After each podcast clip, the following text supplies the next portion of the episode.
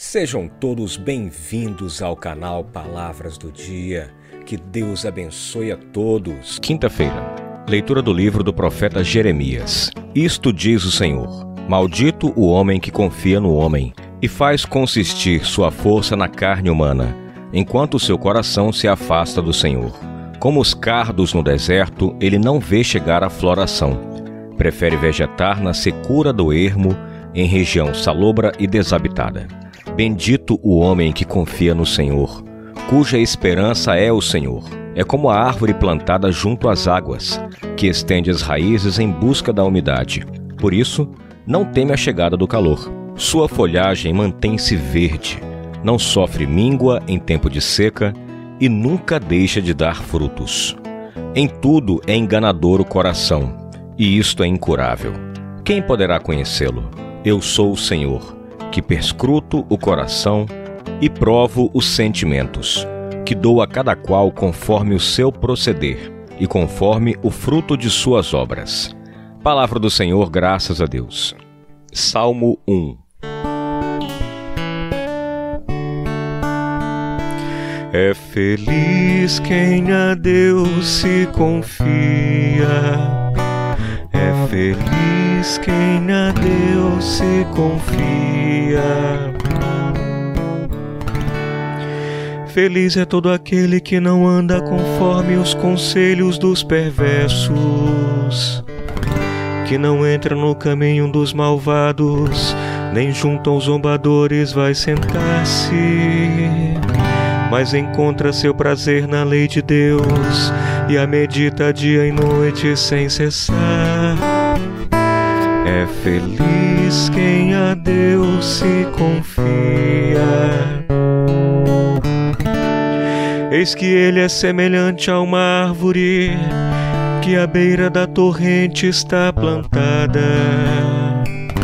Ela sempre dá seus frutos a seu tempo e jamais as suas folhas vão murchar. Eis que tudo que ele faz vai prosperar.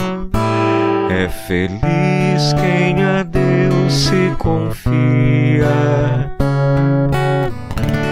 Mas bem outra é a sorte dos perversos. Ao contrário, são iguais à palha seca, espalhada e dispersada pelo vento. Pois Deus vigia o caminho dos eleitos, mas a estrada dos malvados leva à morte. É feliz quem a Deus se confia. É feliz quem a Deus se confia. Evangelho Lucas capítulo 16, versículos de 19 a 31. Naquele tempo disse Jesus aos fariseus: Havia um homem rico, que se vestia com roupas finas e elegantes e fazia festas esplêndidas todos os dias.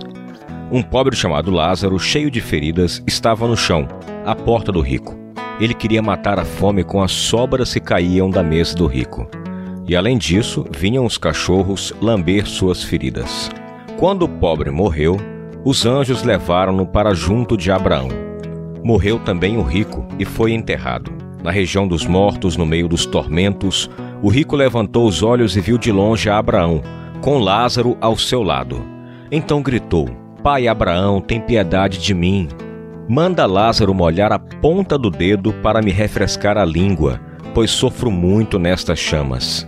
Mas Abraão respondeu: Filho, lembra-te de que recebeste teus bens durante a vida, e Lázaro, por sua vez, os males. Agora, porém, ele encontra aqui consolo, e tu és atormentado. E além disso, há grande abismo entre nós.